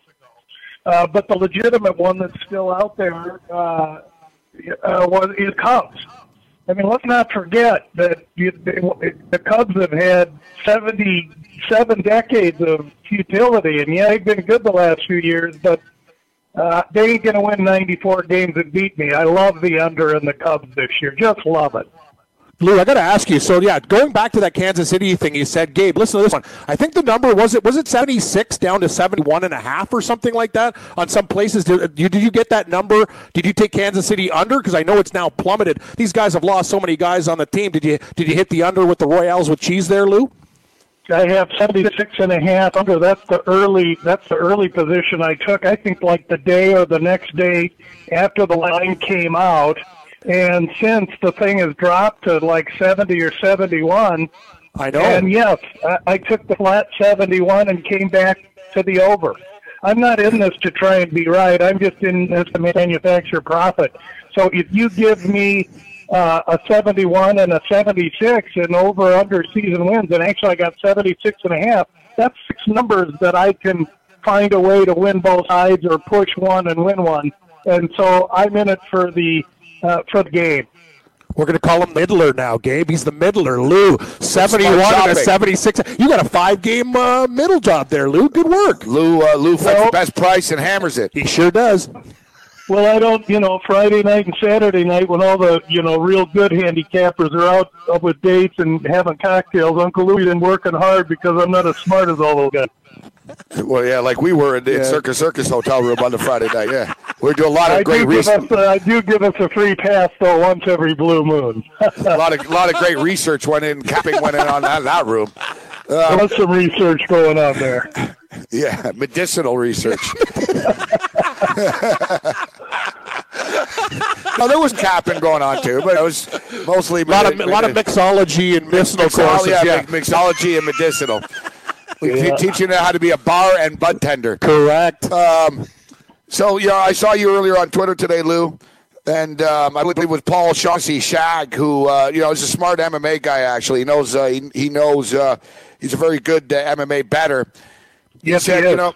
He said, "I can't." Uh, he goes, "I don't understand it. The line's not moving, but I don't know anybody that's taken Khabib in this fight."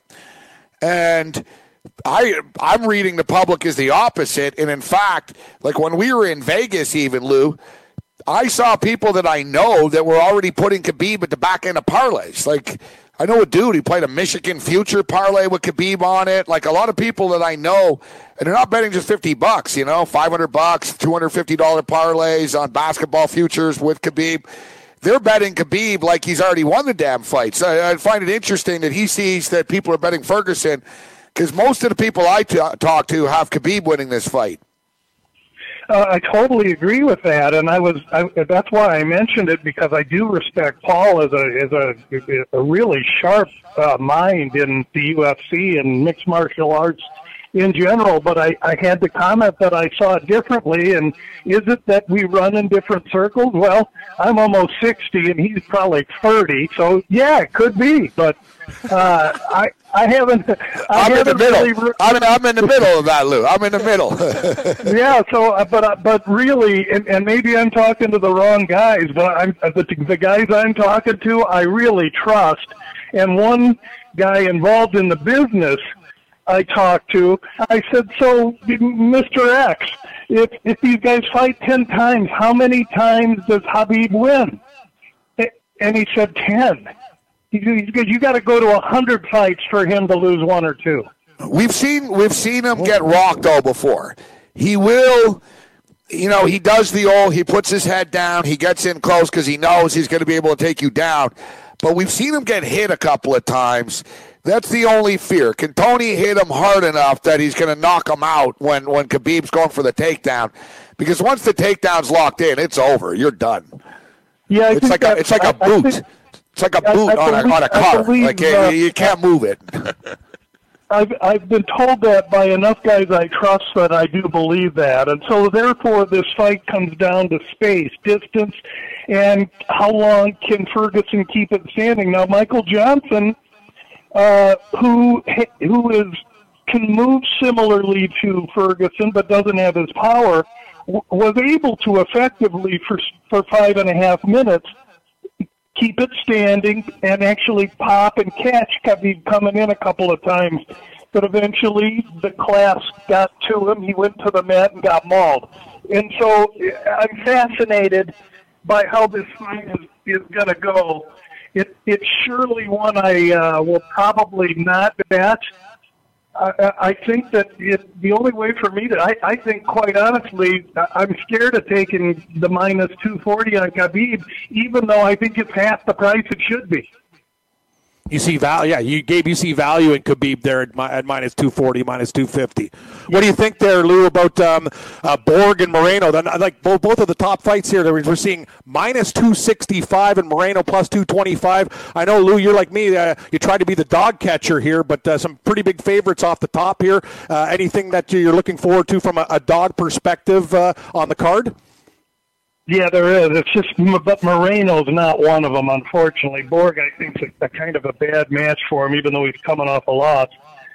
And uh, I, I will tell you that even though she's not an underdog, you can still get Joanna Jędrzejczyk, and you could catch her currently. I'm, I'm just looking at the price. She's minus 130 currently across a lot of the price boards she opened this first fight against Rose 450, went to 760 before she closed and got beat. She opened this fight about 210 or mi- minus 200. Now she's minus 130. This is absolutely wrong.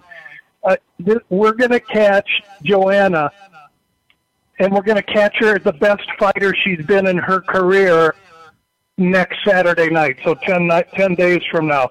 And and I don't think the markets have caught up on this.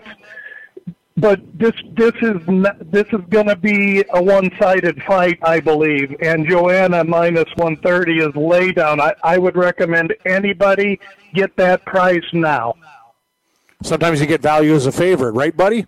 I agree with Lou's. I, I, agree with Lou's assessment on that fight with Joanna. I agree. I like the fact she's laying low right now, Lou. There's not a lot of glitter and glamour and uh, late night TV appearances. I think Joanna's all business coming into this fight. Absolutely, she's she's addressed the weight cut, and and she's not going to have any excuses. And Rose is going to catch her in, in a, and I think it's a bad spot for Rose. As much as I respect and and uh, like to see her fight, I will, you know, we'll have to go out and earn it. But I'm on I'm on Joanna a number of ways here, mostly just different. You know, I t- I I was unfortunate enough to think that 140 was a good price before it moved to 130. So I've been following her all the way down. They're doing. As far as the, Go ahead, Lou. As far as a decent underdog, I wanted to answer Cam's uh, question. I know this Calvin Kattar is a badass, and he showed himself really, really well his last fight out. And Moicano's coming off a loss, but I I like I think I like Moicano in this spot. I'll be watching the weigh-ins closely to see how this all comes about. But uh, Moicano, I think, has more ways to win here. Kattar really going to want to keep it standing and strike with this guy. And as bad as he is on the feet, meaning a badass, I think Moicano can hold his own standing. And if it gets to the ground, Moicano has advantage. I, I like the dog price on the Brazilians.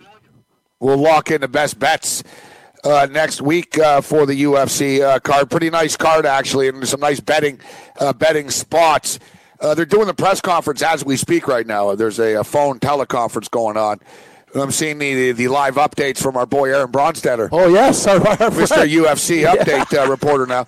So yeah, our boy our boy Orville on top of this right now. They're basically arguing as we speak. Uh, he's saying you're not even a real champion, blah, blah, blah. So, of course, the Conor McGregor shadow looms over this fight. And uh, Middle Easy is a good website, uh, Lou. You know, it's it's you know it's edgier for for MMA sites, but Middle Easy they have a rumor mill that's been pretty accurate actually on a weekly basis. It's a fun read, and uh, they're reporting that they hear that uh, the UFC is trying to get, and they're close, that he's probably going to do it. The Conor McGregor, remember they used to do this, but they don't do it anymore too much. But Conor McGregor will enter the octagon after. And you know the UFC's trying to get him to do this, so then he publicly can't get out of this. Exactly. Right? They're trying to get him into a damn cage, so they're like, yeah, yeah, you know, once you come? Because right after, they're going to say, F you, Conor, whoever wins this fight, you suck. You're not even a real champion. You've disappeared. You're a pussy. You're gone. Right? So I think that's the way they're going to approach it. So it'll be interesting to see. I think Conor could be back in the mix uh, here, Lou. Like I said, they're working on it right now. I think Conor realizes that his rep is taking a hit. That if he wants to be known as a champion, he's actually got to fight champions and not just these exhibitions.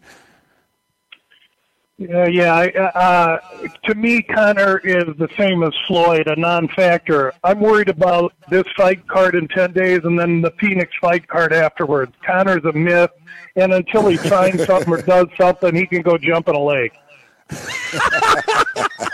I like your style. Jump in a lake. I'm not, I'm not Conor's biggest fan. I'm not Conor's biggest fan either, but I'm just uh, stating I think he will be back in the mix uh, here. Although, I don't know, the guy's a pain in the ass to deal with. And, you know, the, the know world. What, know what, though? Money talks. BS I mean, walks, they, right? You know. They're going to have to manicure a fight for him. Who, who, who can Well, they that's pair the him thing. against that isn't that isn't going to take him down to the floor and just wipe him out? you know, that's the thing. I mean, he comes back. Listen, they can make a lot of money. They could do this in Ireland. They could do it in Russia. Conor talked crap before about going to fight uh, Khabib in Russia. Go do it. You know, fight in a stadium. They could actually take. This could be, you know, a massive global type of fight if Khabib could win this fight with Ireland versus Russia. And Khabib's been smart in calling out Ireland too, specifically. Like he tries to get under Conor's skin a little bit, but Conor has a lot to lose there, and I doubt he ever wants to get into a cage with this guy. That's what I was going to say. That fight is scheduled for the tenth, the tenth of never. Lou, Lou from Gamblu.com bringing the heat. Always a pleasure, Lou. Thanks for the time. Don't forget Have to a uh, great D- week, boys. don't forget to DM me your baseball pick. You got it. Tony Cincotta just sent a message. Oh, what is he saying? He's got his survivor uh, pick in. Oh, he's ready. If you're playing daily fantasy basketball on DraftKings or FanDuel this NBA season, you need to sign up for Daily Roto. Built by a team featuring millionaire maker winners and live final champions, Daily Roto's customizable projections, podcasts, strategy guides, and lineup optimizer will help you compete with the pros in a fraction of the time. Better yet, you can save 10% off using the promo code FNTSY. So go to dailyroto.com backslash premium to learn more about their product.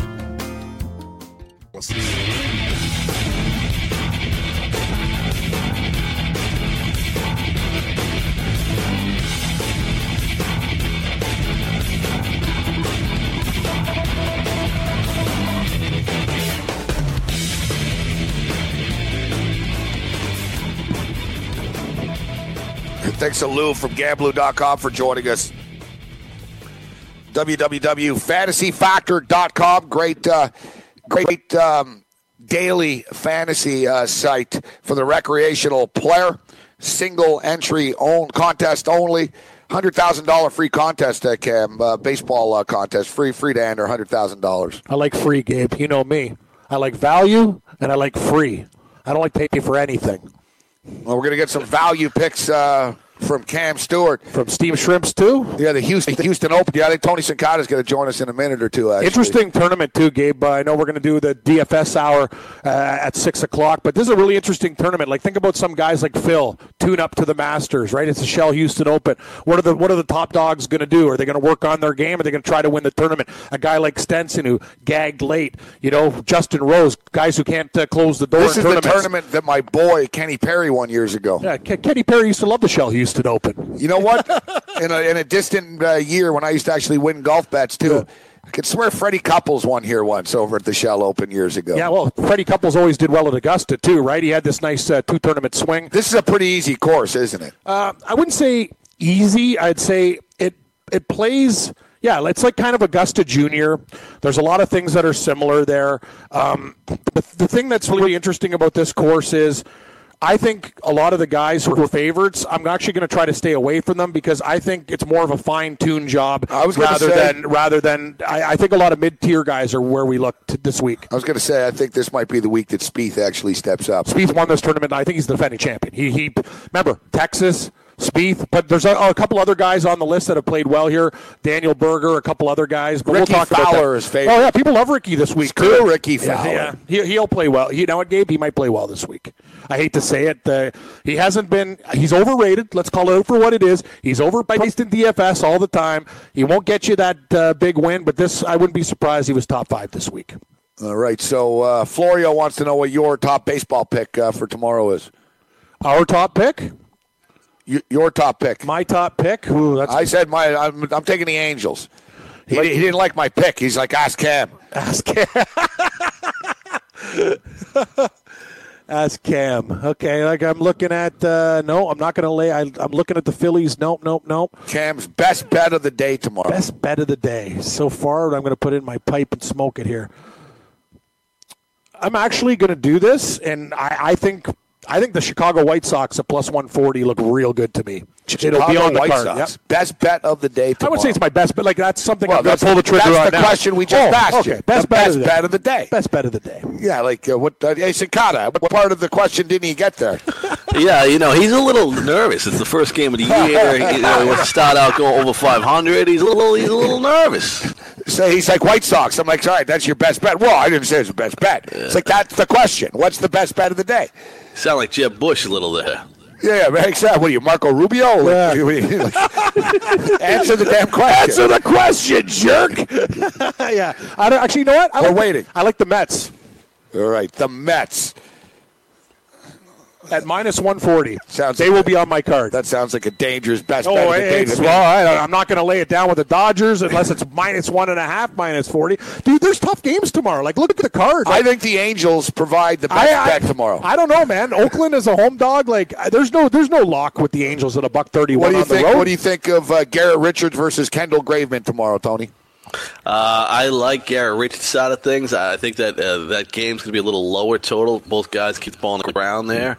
And uh, I'll tell you what, my best bet, and I wish we didn't have this humidor thing because now I think a lot of people are going to be on it, and I would actually bet it today.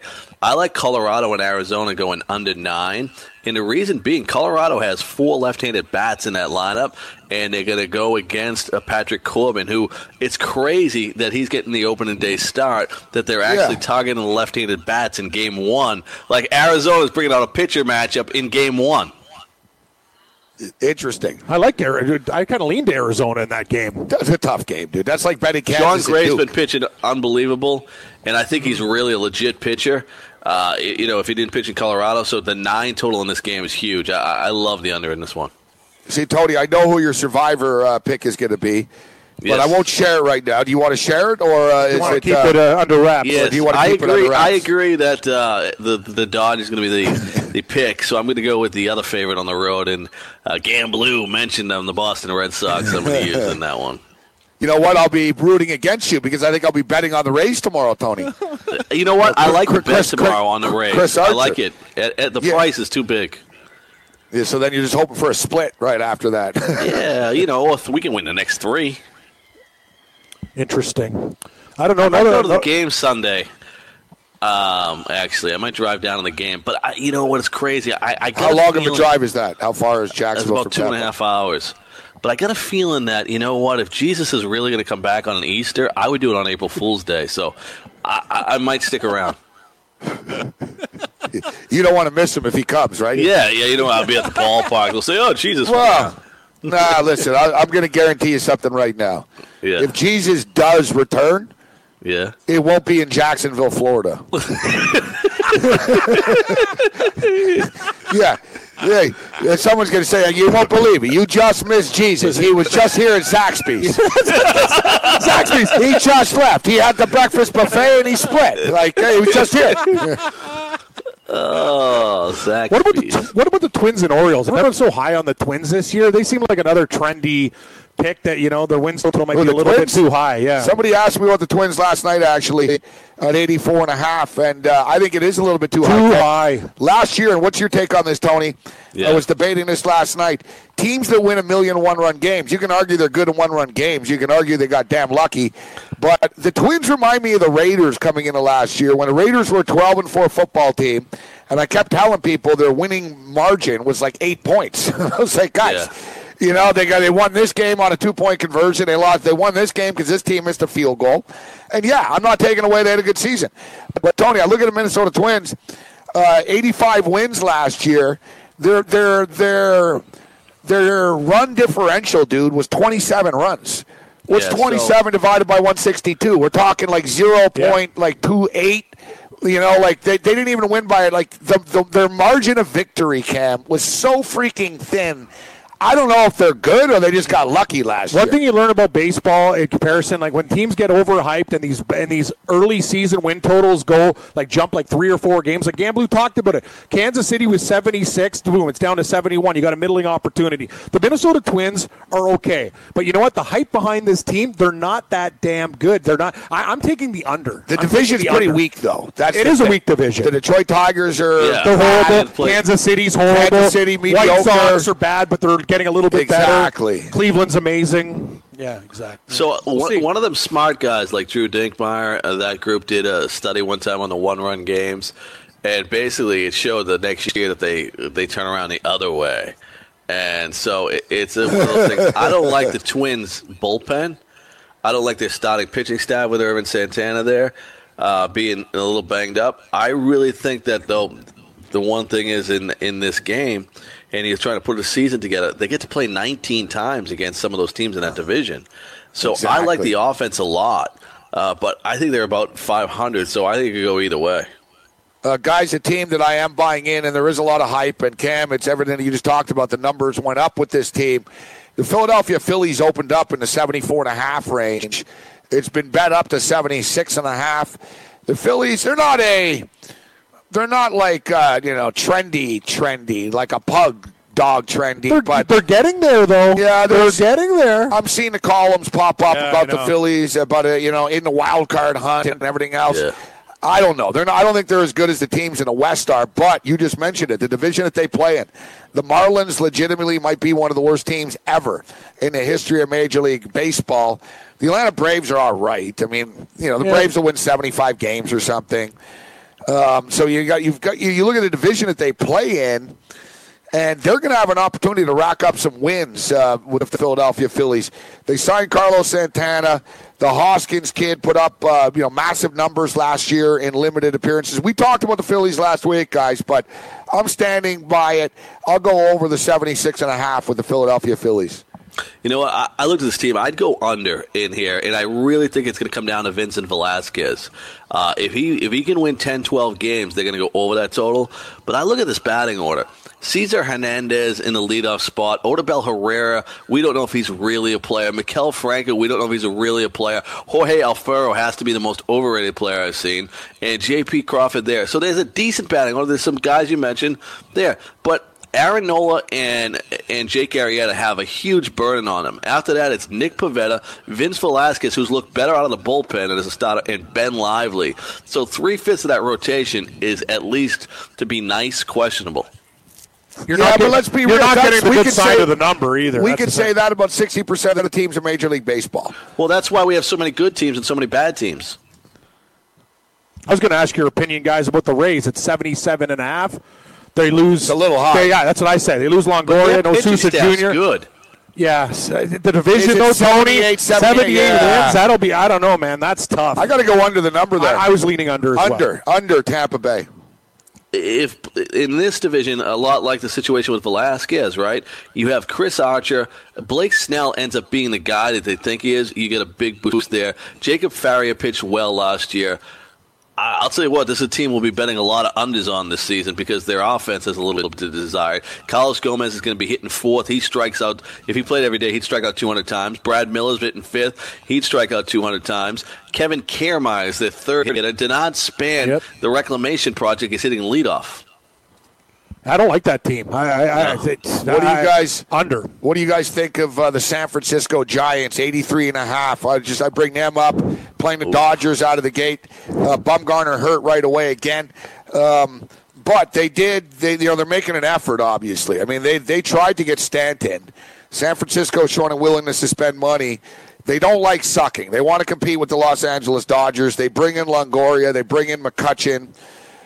Um, what, what's your take on on the San Francisco Giants, uh, Tony?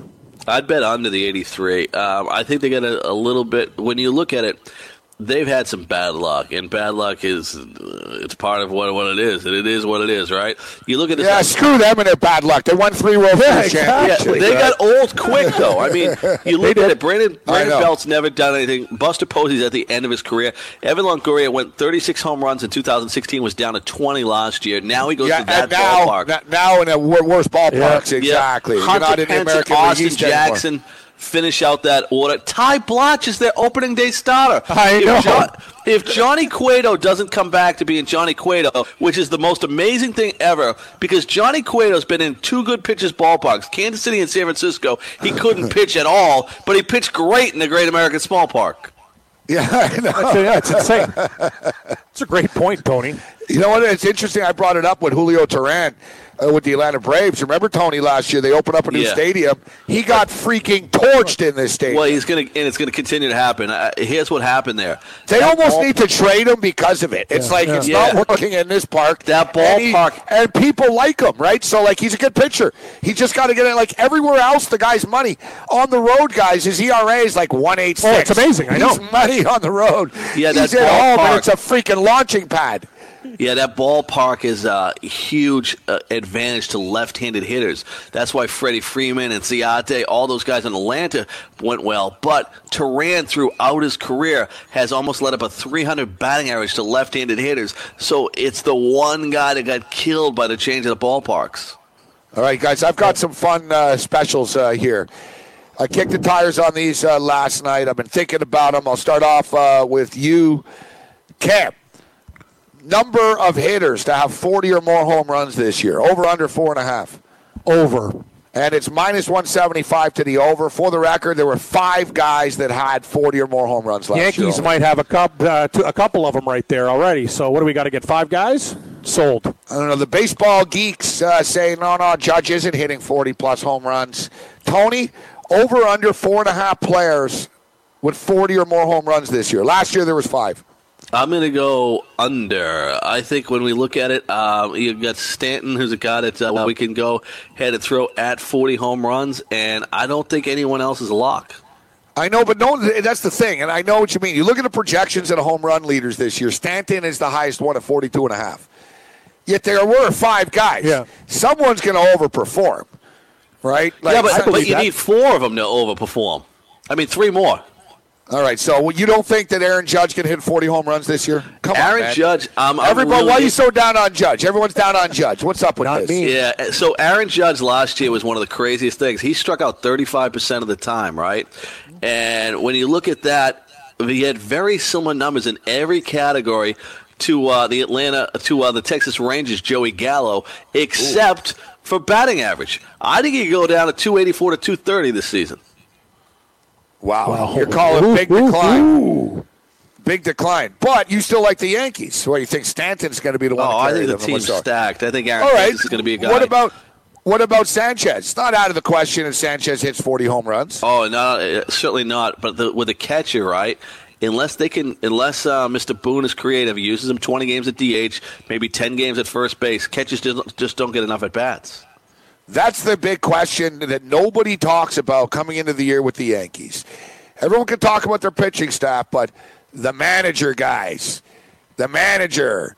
It's not easy being the manager of the New York Yankees, especially with the expectations of the murderers row lineup that you have right now. Boone's never been a manager before, Tony. It'll be interesting to see how he does. No, but he's got you know a family full of guys that they can sit around at the dinner table. Well, that's You the thing. Remember Goose Gossage? I, me and Cam talked about this. Goose Gossage said the Yankees, you know, they don't even hire baseball people anymore. I'm like, yeah, because Aaron Boone's not a baseball guy. the guy's father, his father was a player. His father was a manager. He grew up in clubhouses. He was a player for 14 damn years, and then a color analyst on television for the last five years. I'd say he's pretty much a definition of a baseball guy, Tony. Can you get him on here uh, for as a guest? Because I am. Uh, Who, Aaron Boone? No. No, Mr. No, Mr. Rich Gossage. Because yeah, yeah, I yeah, yeah, You want to bring yeah. on the goose? We can get Yeah, 'cause Gossage he's on. the most overrated player in the history of baseball. he talks a good game. I said the same know, thing. The guy's Yeah. bitching about River, Mariano Rivera. It's like, shut up, dude. He's a hundred times better than you were. Like, Does does he know that he owns the Major League Baseball record for blown saves?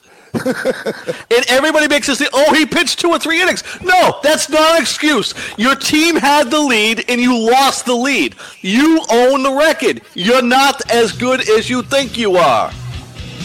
Stanton's going to hit 50 home runs. Trout's going to hit 50 home runs. what about J.D. Martinez? Arenado's going to hit. I, uh, that's uh, no, you have maybe 40. I don't know. man. How many guys we got? Cody Bellinger could hit 40 home runs. I hope so. Oh, he had a tough end of the year. Quit living in the past. Tony's Adam. down on your guys. Uh, we're going to find out who has the best sperm in sports. We'll get Tony's uh, take on that. Have you ever wanted to have a fantasy expert in the palm of your hand? Or better yet, in the pocket of your khakis? Well, check it out. Now you can. It's the Fantasy Sports Radio Network app. Download it now to your phone. We promise no weird viruses, no strange tracking things, just 24 hours a day, seven days a week of pure fantasy knowledge dropping all over your head. It's the Fantasy Sports Radio Network app. Stop being a weirdo and streaming it online. Get it on your phone. Take it with you everywhere you go.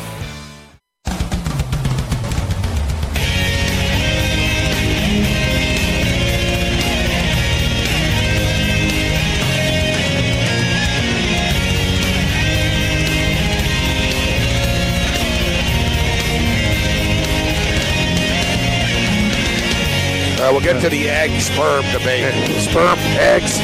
I'm very close to that now with our new setup, Gabe. I'm very close to your fridge. Very close. Wonder what's in there. I bet there's a couple expired items in there. Know what I love about Morency? You're no, not he- wrong. No, he, the, he- you're not Half wrong. the things are. You're, you're not I've got- wrong. I've got bottles of Pepsi in the back That's of the that thing. fridge that have been there for like two years. That's I what think. Morency does. Like it looks like I, I- you look you look for a fresh one, but he's got like nine or ten, like twelve like bottles with just a little bit of liquid in the bottom, but you, So you, you don't a know little where they're shake. from. Yeah, give it a little give it a little shake, and see if it fizzes. Yeah, where's the I, carbonation? yeah, I have a hard time letting things go. Evidently, I have a hard time letting things go. All right. So last year, Stanton hit 59 home runs. Aaron Judge hit 52. J.D. Martinez hit 45. Chris Davis hit 43. Joey Gallo hit 41. And we had a couple of dudes on the border here. Nelson Cruz 39. Cody Bellinger 39. Justin Smoak, there's no way. Justin That's Smoak's not gonna hit less. happening. He, yeah, he's he's going from 38 to 25 or something. Uh, Logan Morrison, 38. Uh, wow. Edwin Encarnacion, uh, He can hit forty. He's the king of 35. I know. Yeah, Like, he's he- get, he'll get close. He'll get real close. You got Arenado, 30, 37. Uh, you know, Bryce Harper. Bryce Harper could get there. I got to lean. Trout. I got to lean over. Trout, Stanton, Harper, Arenado, J.D. Martinez, Judge. Think about Gallo too, with more- at bats. I know he strikes out a lot, but man, It is he rakes. minus 175, but I actually think, I think we can get five or six guys. I think it's going to get. The question is, though, are they still going to be juicing the balls this year, Tony? You got you got that to worry about, and a lot of those guys you mentioned, right? They did it one time, and it's sort of a sucker's bet because we if it was thirty eight, we could probably get ten. I know, I know. that's 40, thing. yeah, Forty is a tough number. It's a that's a good point. four, yeah, 40. Thirty-eight, exactly. Yeah, a big difference with an extra couple home runs. Wow, I, I still think we're going to get there though. All right, so um, we've got number of pitchers to win 20 or more games this year. Over under one and a half, minus 140, Tony. Oh, I bet under. I- I, I mean, I really think we're gone from those days. I agree. Under Clayton Kershaw is maybe the the one guy under. If you put Kershaw, it at too. one, if you put it's it Ker- one, even Kershaw, yeah, exactly. Even Kershaw, No guarantee. he's 17 No. and a half. You know, they- he's Yeah. 17 and a half his number. So even the books aren't like, oh, it's 19 and a half. 17 and a half. He's only won more than that twice in his career. As you mentioned, Tony, in today's specialty era, with Too the pitchers all making 250 and 350 million dollar contracts, it's not about stats anymore and leaving a guy out there. You're right. Like it's like, yeah, Clayton, you pitch well. You're getting out of here in the seventh inning, sixth if inning. you went one and went even money, I'd still go under. Look at last year. Last year there were none. None. Yeah, None. Yeah. A- 18. I think the last Carrasco. guy to do it was like Kershaw, Porcello or 18. Happ, right? Yeah, and look at these teams going to going to six man rotations and all this other crap exactly too. Bigger what, bullpens. Exactly what Tony just stated as well. Um, when you look at the 20 game winners, guys, it won't be Chris Sale. No. It won't be Max Scherzer. It won't be Clayton Kershaw. You're betting this. R.A. Dickey won 20 games once. Jay Happ. Porcello, like Yeah. you said, it'll be some journeyman dude that'll just pop out of nowhere and have an epic year. And then he'll fool some team into paying him big money. And they'll say, "Leave," and the coach will say, "Leave him out there. He'll never do this again." I, exactly. The manager will know. Yeah, just leave him out there, right? Yeah, he sucks in real life. Um, I agree. Under under one and a half plus one hundred. That's a very good bet. All right. Will any pitcher record fifty or more saves? No is slightly favored at minus one twenty five, and really. Who's going to do this? Only Kenley Jansen. I was talking to a numbers guy, Mark Lathrop, last night, and Tony. I don't know if you can back it up, but he stated that that a a reliever will only really even get like 62 appearances max. 65, yeah. I- So I heard the interview. 65, yeah. yep, So sixty-five. yeah, you heard what we were talking about, right? So Yeah. exactly. So so you're telling me he's going to get Jansen's going to get 50 saves out of 60 times he's out there this year, 62 times, and he's times? the only one because you look at the situation, right? Take take the Yankees, right? Chapman, if he he's not going to go three days in a row, they have so many the Betances and T Yep. teams all have great setup guys that they go to that other guy for the third one. Jansen might be the only guy even allowed to do it. And they don't even. The Dodgers are all about a World Series, guys. You know, in September and stuff, if they're up by 12 games, you know, the Jansen, they could, nah, nah, Kenley, uh, don't Yeah, worry about it. exactly. The, the answer is no. Will any pitcher record uh, 16 or more strikeouts in a game? This one's just more of a random one. You know, It could happen. Sixteen. Uh, it yes. could happen, but again with the bullpens, I would in the, in, in Yeah, the pit, that's uh, tough, limits, man. I would probably go under that total. I mean, you can get Clayton Kershaw on a good day and he, he mows it down, but this is like one of the bets too. If they made it, will any strike uh, get any pitcher get 13 strikeouts? They'll be like, yeah, yeah, all right, let's bet this one. Yeah, you're right. 13, 14, they sort of tap out. Will any team win 100 or more games? Yes, is minus 275. Yes, there will be a couple teams. Now we've got some minus other. two Uh, seventy five. That's bad juice, though. I know, Yeah. Tony. I wouldn't bet that. uh, all right. I, got I some would say no, but I certainly not betting at minus two seventy five. Who's gonna who can win 100 games? Nationals Houston. can win The 100 games. Nationals or the Astros? The Astros. Dodgers in that division will not win 100 games. See, when you predict the Nationals though to win hundred games, I know. how many how many times have you seen Yeah. in the last three years Strasburg and Scherzer pitch every game? It doesn't happen. I know exactly. I wouldn't even bet their win total is what like uh, really high. It's freaking high. I know. That's actually 92 and a half. They won. I was going to say they won 97 games last year. So yeah, you don't want to get to get to 100. You know, It could happen. I got to tell you, the, the plus money on the no isn't bad. You just got to pray that the Astros just have like a bad two weeks at some point, right? And Yeah. the math I just mean, doesn't they- add up. People don't realize how loaded this team is. They got a guy Brad Peacock that's not even in the rotation. I know. that would would be the number three starter on any other team. I know, I know. Um, people are anointing the Astros. Yeah, one of the greatest teams ever already. No one's repeated as World Series champions going all the way back to the Yankees. What was it 98, 98, 99, 2000? All right, so we got some other uh, Major League Baseball betting props uh, here on the board. Giancarlo Stanton, plus 350 to hit the most home runs in Major League Baseball this year. Aaron Judge is plus 500. Bryce Harper's 10 to 1. Machado 16 to 1. Cody Bellinger 16 to 1. Mike Trout 16 to 1. What do you think, Tony, of these numbers? If I could lay a little money and take the field against Stanton, I would. And the reason being is because the injury situation we've seen with him in the past few years. Like last year, he stayed healthy. So you can always get an injury to come and play. But if I have to pick one player, he's the one guy in that ballpark I would pick. But if I had an opportunity to go Stanton versus the field, I would go with the field. Plus 350. Like he said, that's what I'm saying. Like I, that's the thing with the injury, you're getting plus 350 on Stanton versus those guys. I'll take the Yep. plus 350 with Stanton, definitely. You think, Tony, that uh, it's going to be a distraction for Bryce Harper with the contract status this year in Washington? Uh, what's your take on Harper coming into this year? No, I I don't think there's any distraction because I really think he's going to end up in Washington. I think that guy's got all the money in the world. I think Bryce Harper wants to be one of these guys that play forever. He would have went to the Yankees, but I don't think that's going to uh, uh, be a thing. I think it's down to those two teams. I think it's going to be a national. Could be a Dodger. I think he stays in Washington. He doesn't seem like an LA guy to me. He's got the long He's from beard. he- he's from Vegas. Yeah, but he's he's he's gone past that. He's gone past that. Oh yeah, he's mature. He's a family guy now. He's a family guy. uh, American League Cy Young. Have you ever seen winner. him hanging out on the strip? Not personally, but yeah, he does. Uh, Come on. uh, American League Cy Young Award winner. Vegas High School is actually a baseball factory right now. Who's who's what's his name? Rizzo's from there too. Yep. Correct. Um, American League Cy Young Award winner Chris Sale plus two twenty five, Corey Kluber plus two fifty, Carrasco eight to one, Verlander eight to one, Severino ten to 1. I like Severino at ten to one. Paxton twelve to one. Severino, Ooh, yeah, at ten to one. he could rack up I W's. think, I think Severino at ten to one offers great value. He plays Balls, a tough, ballsy. tough. Uh, hit He does, Tony. I'm just saying, ballpark. ten to one, ten to one. I, I, I, like I really like that price. price. Yeah, Paxton, I'd say nah, nah. I, I like his game, but no. Paxton it has a lot of things going for him because he's he's he's Pitcher's park? a, a quality strikeout guy, pitches park, but he just can't pitch more than twenty starts in any season. I know. Um, National League Cy Young Award winner Clayton Kershaw plus 175. Max Scherzer plus 225. Noah Syndergaard plus 500. Strasburg 15 to 1. Bumgarner That's 15 my guy to 1. right there. Who, Bumgarner? I'm going Strasburg? Strasburg, 15 to 1. He's 29 years of age. The guy was destined for greatness, and every time he pitches, he's he's pitched great, but he can never stay on the field. He's that guy like Stanton last year, stayed on the field and put together a monster season. Stephen Strasburg's going to do that once. I would take that shot this year. I like the. I like That's a good number. 15, 15 to 1. That's nuts. Nobody's doubting his ability. It's only what he can pitch. He pitched 175 innings last year.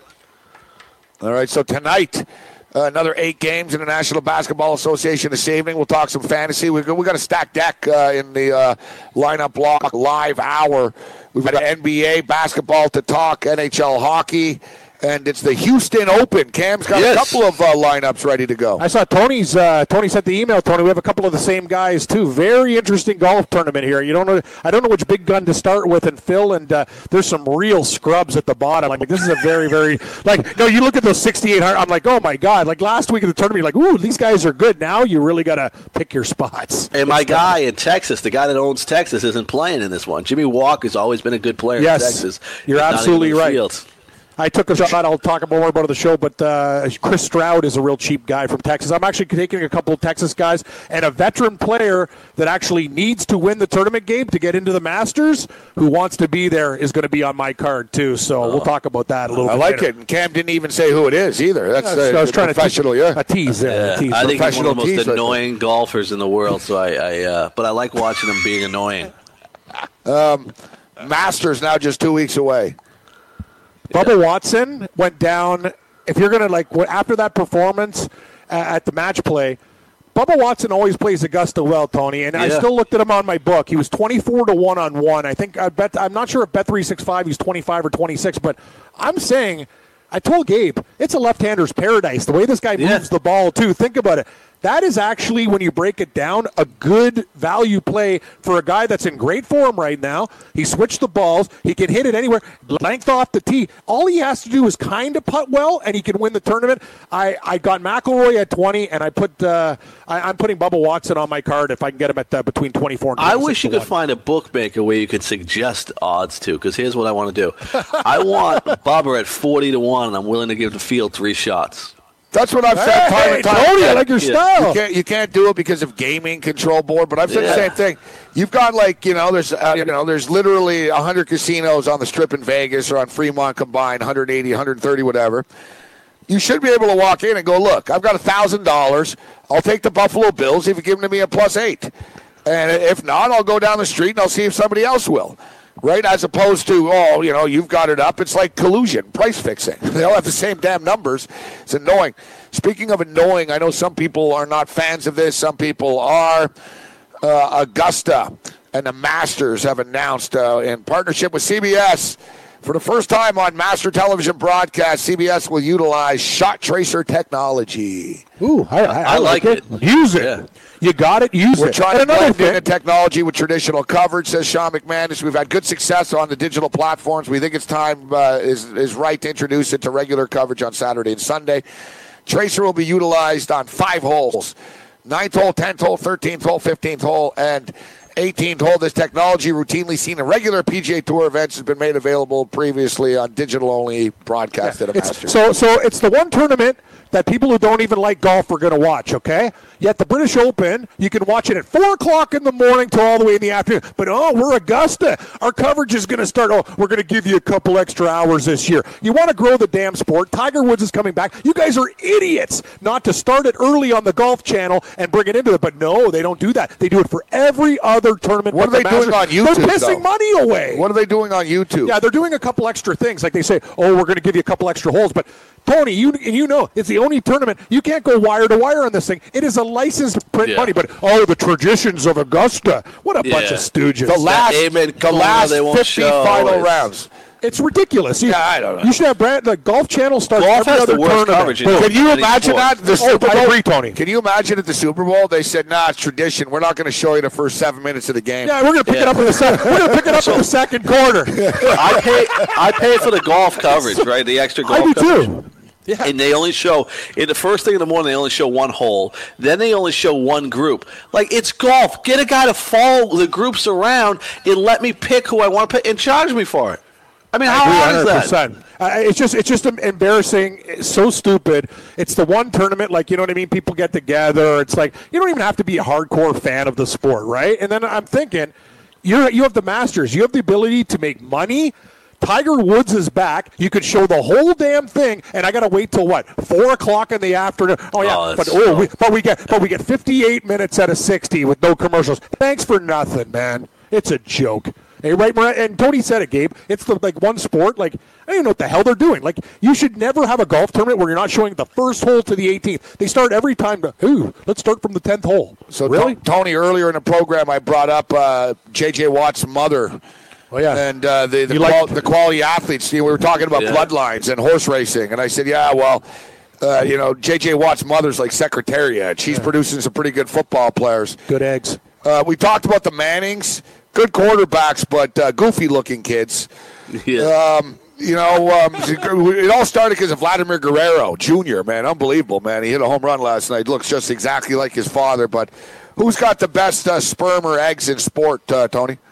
I think Richard Williams, uh, the, the the Williams sisters. I think those are the people that you want to go and Great get call, Tony. Because I think they could be great in both men and women's events. Um, I, I really think that's the way to go there. And what about the Diaz uh, father? Uh, they smoke a lot of weed and they get in the ring. Oh, the and- Diaz brothers, the fighting. Yeah, I like Yeah. that. Those, his, his, his they're the greatest athletic family ever, the Diaz brothers. If it weren't for the MMA, they'd be in jail. You know, they. Uh, Venus and Serena Williams put you in like a leg lock, you'd snap your head. Could, they are so fit. I'd like. Built. I'd love to get. I know you would. You like to get in that leg lock.